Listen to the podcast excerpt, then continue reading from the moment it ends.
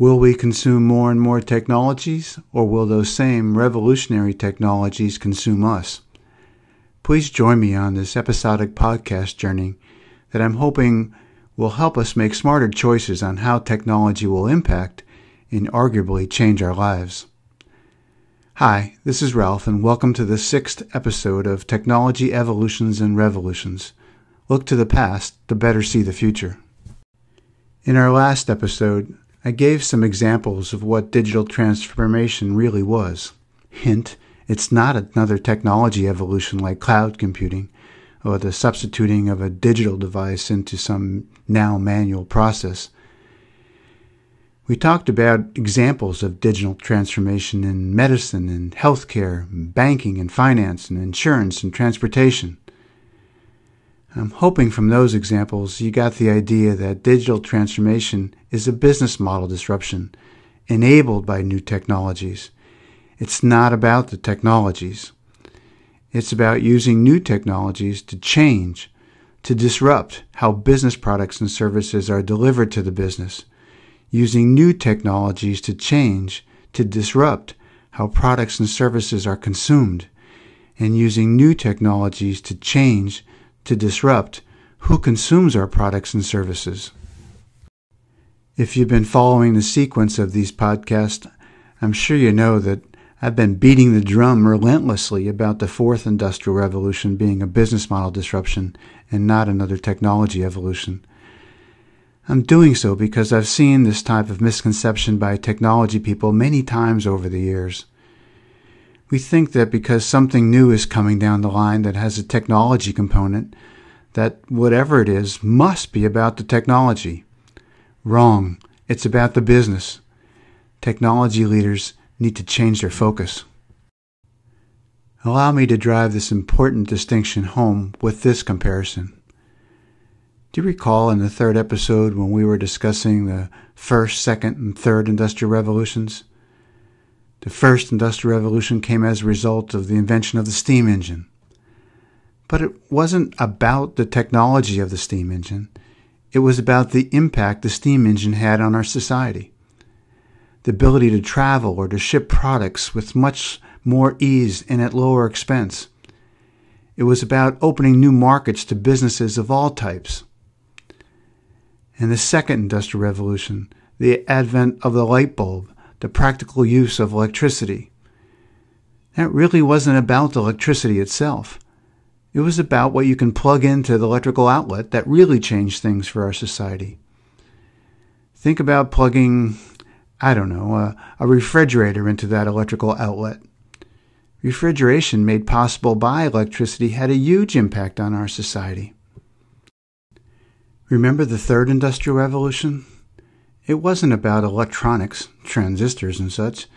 It was about what you can do with computers and all things electronic, the business benefits, not just the technology itself. I hope you're getting my point here. And so the fourth industrial revolution is not about somehow transforming to everything digital. Come on, folks. Nearly everything is already digital.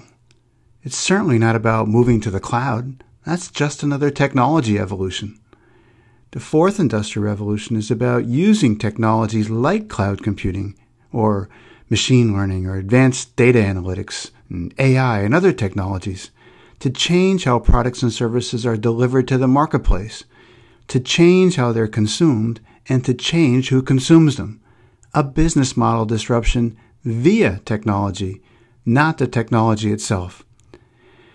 Yet, as someone who's been in technology for my entire career, I still read articles on a daily basis where many technology companies would like you to believe that digital transformation is about a new technology that they've developed or moving to a cloud based application or service. That message simply serves their needs, nothing more. Don't be sucked into that way of thinking, please. Years ago, I had the good fortune of working with some CFOs from some really big companies. At that time, I had been a CIO a few times over at different companies, and I'll admit that I thought the whole world revolved around technology. But these CFOs gave me a whole different perspective about the role of technology in any given company.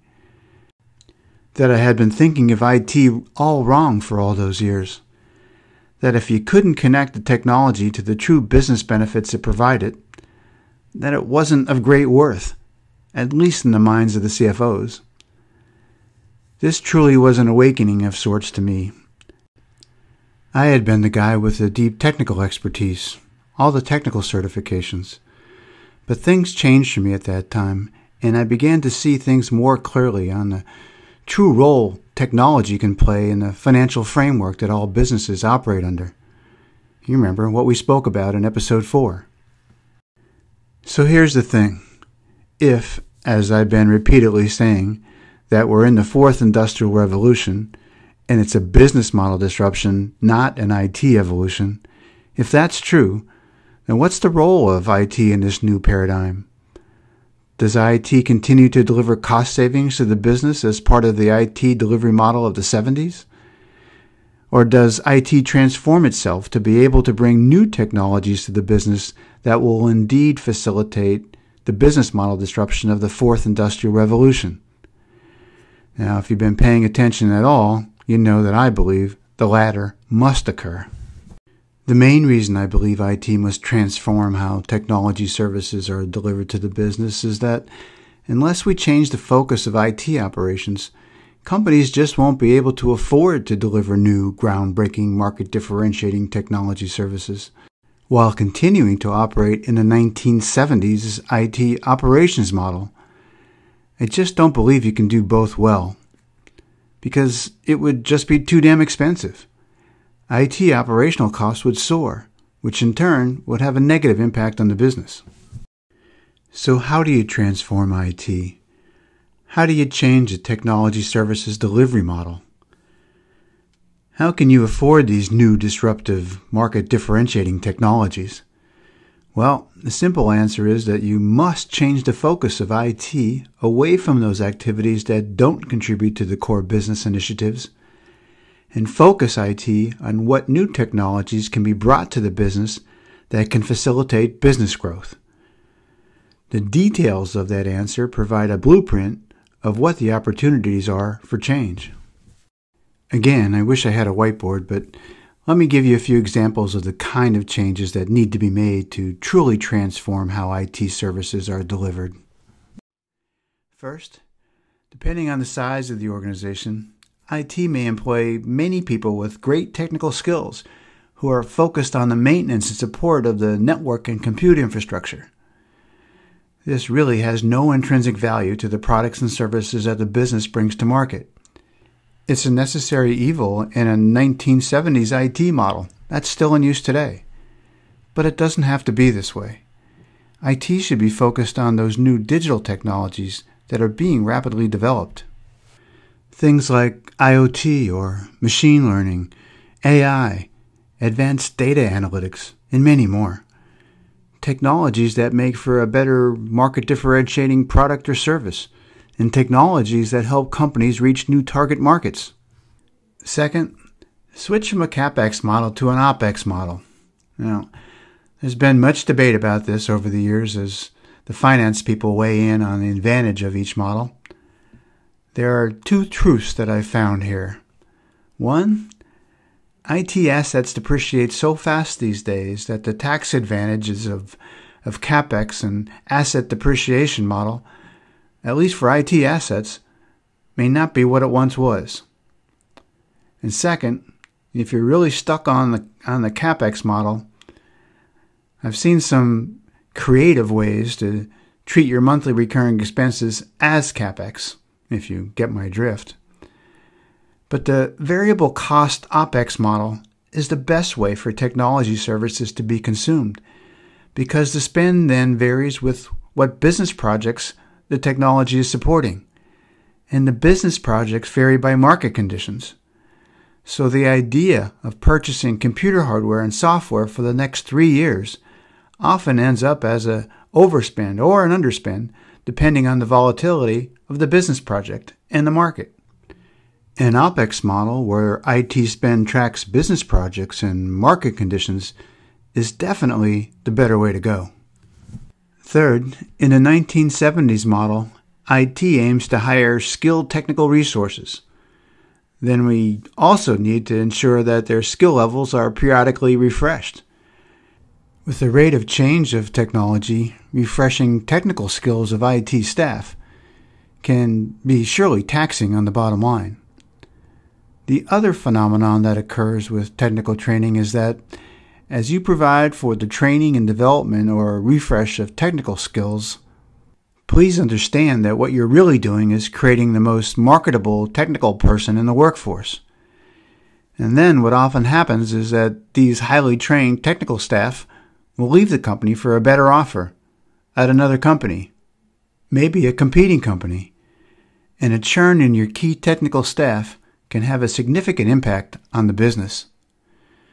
Now, having said that, those individuals with a strong technical background as well as a good understanding on how the business operates, man, those people are golden.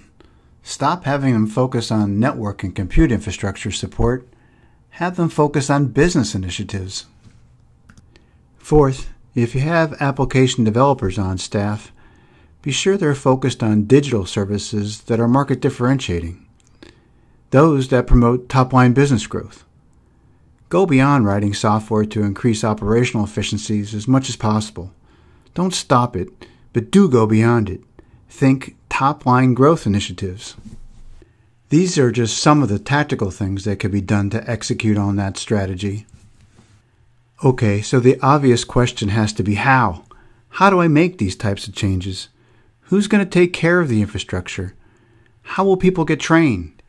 How do I stop worrying about system failures and data breaches, etc., etc.?